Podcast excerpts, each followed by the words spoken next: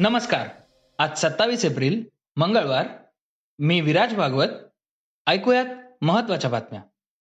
भारतासह अनेक देशांवर कोरोनाचं संकट आहे. भारतातील परिस्थिती ही भयावह आहे. अशा परिस्थितीत गुगलचे सीईओ सुंदर पिचई आणि मायक्रोसॉफ्टचे सीईओ सत्या नडेला यांनी भारताला मदत करण्याचं जाहीर केलं. सुंदर पिचई यांनी ट्विटमध्ये म्हटलंय की भारतात वाढणाऱ्या कोरोनामुळे मला अतिशय दुःख झालंय. वैद्यकीय साहित्याचा पुरवठा आणि व्हायरसची माहिती पोहोचवण्याच्या दृष्टीने गुगलकडून भारताला एकशे पस्तीस कोटी रुपयांची मदत केली जाणार आहे. दुसरीकडे मायक्रोसॉफ्टचे सीईओ म्हणाले की सध्याच्या काळात भारतावर आलेल्या संकटामुळे मला वाईट वाटलंय. या काळात मायक्रोसॉफ्ट भारताला मदत करणार आहे. तसंच ऑक्सिजन उपकरणांसाठीही आवश्यक असलेल्या महत्त्वाच्या घटकांचा खरेदी मायक्रोसॉफ्टतर्फे केली जाणार आहे. संकट काळात अमेरिका सरकारनं भारताला मदतीचं आश्वासन दिलं. त्याबद्दल आपण आभारी असल्याचंही नडेला यांनी म्हटलंय. कोरोना संसर्ग वाढीच्या पार्श्वभूमीवर अमेरिकेचे राष्ट्रीय सुरक्षा सल्लागार जेक सुलिवन यांनी भारताचे राष्ट्रीय सुरक्षा सल्लागार अजित डोवाल यांच्याबरोबर दूरध्वनीवरनं चर्चा केली. याबद्दल चर्चेनंतर भारताला मदत करण्याचं अमेरिकेकडून आश्वासन देण्यात आलं. कोविशिल्ड व्हॅक्सिनच्या उत्पादनासाठी आवश्यक असलेला कच्चा माल भारताला तातडीनं उपलब्ध करून दिला जाईल असं सुलिवन यांनी स्पष्ट केलं. अमेरिकेचे अध्यक्ष जो बायडन यांनी भारताला मदत करण्यास असमर्थता दाखवल्यामुळे त्यांच्यावर चहूबाजूने टीका झाली होती. त्यामुळे सुलिवन यांच्यासह अनेक नेत्यांनी भारताला मदत करण्यास तयारी जाहीर केली सुलिवन यांनी डोवाल यांच्याशी चर्चा करत भारताच्या पाठीशी खंबीरपणे उभं राहणार असल्याची ग्वाही देखील दिली कोरोनाची देशातील परिस्थिती पाहता केंद्र सरकारनं वॅक्सिनेशन मोहिमेचा वेग वाढवण्याचा निर्णय घेतलाय. सिरम इन्स्टिट्यूट आणि भारत बायोटेक या कंपन्यांनी आपल्या लसीच्या किमती जाहीर केल्यात. या किमती कमी करा जेणेकरून सर्वसामान्यांना खिशाला या लसी परवडतील असं आवाहन केंद्र सरकारकडून आता करण्यात आलंय. सिरम आणि भारत बायोटेकनं आपल्या व्हॅक्सिनच्या किमती जाहीर केल्यानंतर काँग्रेसनं यावर पहिले आक्षेप घेतला होता. दोन्ही वॅक्सिनच्या किमतीत फरक असल्याचा मुद्दा उपस्थित करत या दोन्ही वॅक्सिन कमी किमतीत उपलब्ध करून देण्याची मागणी केंद्राकडे केली गेली होती. या पार्श्वभूमीवर केंद्र सरकारने कंपन्यांची चर्चा केली आणि किमती कमी करण्याची विनंती केली. एक मे पासून सुरू होणाऱ्या तिसऱ्या टप्प्यात अठरा वर्षावरील सर्वांना लस मिळणार आहे. आरोग्य मंत्रालयाच्या समितीने नोव्हेंबर दोन हजार वीसमध्ये एक अहवाल सादर केला होता. त्यात देशात ऑक्सिजन आणि बेड्स यांच्या संख्येत पुरेशी वाढ करा अशी शिफारस करण्यात आली होती. पण त्याची दखल नीट घेतली गेली नाहीये. म्हणूनच सध्या देशात कोरोनाचं तांडव सुरू आहे अशी भावना लोकांमध्ये दिसते सकाळच्या ताज्या घडामोडींसह विना कष्ट विना श्रम मसाला चहाचा कप हातात असेल तर त्याची गोष्टच निराळी आहे. आजच आणा कोणत्याही कृत्रिम घटकांशिवाय तयार केलेला शंभर टक्के नैसर्गिक सोसायटीचा वन मिनिट स्पेशल मसाला चहा सॅशे फक्त सॅशे उघडा गरम पाणी घाला आणि तुमच्या आवडत्या मसाला चहाचा आनंद घ्या तुमच्या आवडत्या पॉडकास्टसह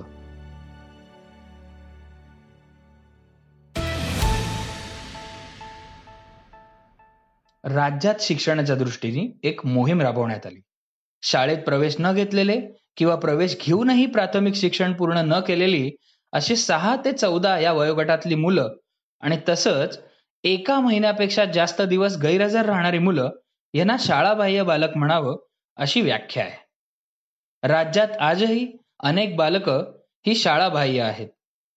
अशा मुलांना शोधण्यासाठी एक विशेष शोध मोहीम हाती घेण्यात आली होती. त्यात पंचवीस हजार मुलं ही शाळाबाह्य असल्याचं आढळलं. राज्यात एक ते दहा मार्च या कालावधीत ही मोहीम राबवण्यात आली. फक्त कोरोनाचा प्रकोप असलेल्या औरंगाबाद अमरावती आणि बुलढाणा या जिल्ह्यात ही मोहीम राबवण्यात आली नाही. पिंपरी चिंचवड आणि नागपूर या महापालिकांमध्येही ही मोहीम सुरू करण्यात आली नाही. पण ही क्षेत्र वगळता उर्वरित विविध जिल्ह्यांतून माहिती मिळवण्यात आली. मोहीम राबवताना सर्व जिल्ह्यात कोरोनामुळे कमी अधिक प्रमाणात अडचणी आल्या तसंच ह्यामुळे माहिती मिळवण्यास जास्त कालावधीही लागला. रेमडेसिवीर इंजेक्शनचा काळाबाजार होऊ नये ते गरजूंना मिळावं यासाठी आता पुढे महापालिकेनं एक भन्नाट आयडिया लढवले. या इंजेक्शनच्या वापरानंतर त्याच्या रिकाम्या वायल्स म्हणजेच बाटल्या ह्या जमा करायच्या आहेत असं डॉक्टरांना सांगण्यात आलंय. रुग्णांच्या नावासह वायल्स आणि त्यावरील स्ट्रीप डॉक्टरांनी परत करायची आहे अशी तंबीज डॉक्टरांना देण्यात आली यामुळे नेमक्या आणि गरजू रुग्णांनाच औषध मिळेल अशी आशा आहे. पहिल्या टप्प्यात जम्बो कोविड कोविड हॉस्पिटल्स आणि महापालिकेच्या सहा हॉस्पिटल्ससाठी हा आदेश काढण्यात आलाय. कल्याण डोंबिवली शहरात दिवसेंदिवस कोरोनाबाधित रुग्णांची संख्या वाढत चालली रुग्णांना बेड्स इंजेक्शन्स प्लाझ्मा वेळेवर मिळत नसल्यानं नातेवाईकांमध्ये चिंतेचं वातावरण आहे. त्यात भर म्हणून आता मृत्यूनंतरही स्मशानभूमीत मृतदेहावर अंत्यसंस्कार करण्यासाठी वाट पाहावी लागते. डोंबिवलीत कोरोना रुग्णांच्या मृतदेहांवर अंत्यसंस्कार करण्यासाठी तब्बल तीन तास थांबावं लागल्याची घटना आहे. स्मशानात कर्मचारीच नसल्यामुळे असा प्रकार घडला. त्यामुळे आता यापुढे तरी पालिका माणुसकी दाखवणार का? असा सवाल केला जातोय. महाराष्ट्राच्या राजकारणात खळबळ उडवून देणाऱ्या सचिन वाजे प्रकरणात एक नवीन माहिती समोर आली. उद्योगपती मुकेश अंबानी यांच्या बंगल्याबाहेर स्फोटकांनी भरलेली स्कॉर्पिओ कार सापडली होती. काही दिवसांनी त्या कारचा मालक मनसुख हिरेन याची पण हत्या करण्यात आली. एनआयएच्या तपासात कळवा स्थानक परिसरात सीसीटीव्ही तपासण्यात आला. वाझेंप्रमाणेच दिसणारा एक व्यक्ती या सीसीटीव्ही मध्ये रुमाल खरेदी करताना दिसण्यात आला. सीसीटीव्ही अस्पष्ट असला तरी कपड्यांचा रंग आणि देहबोली ही वाझेंसारखीच होती.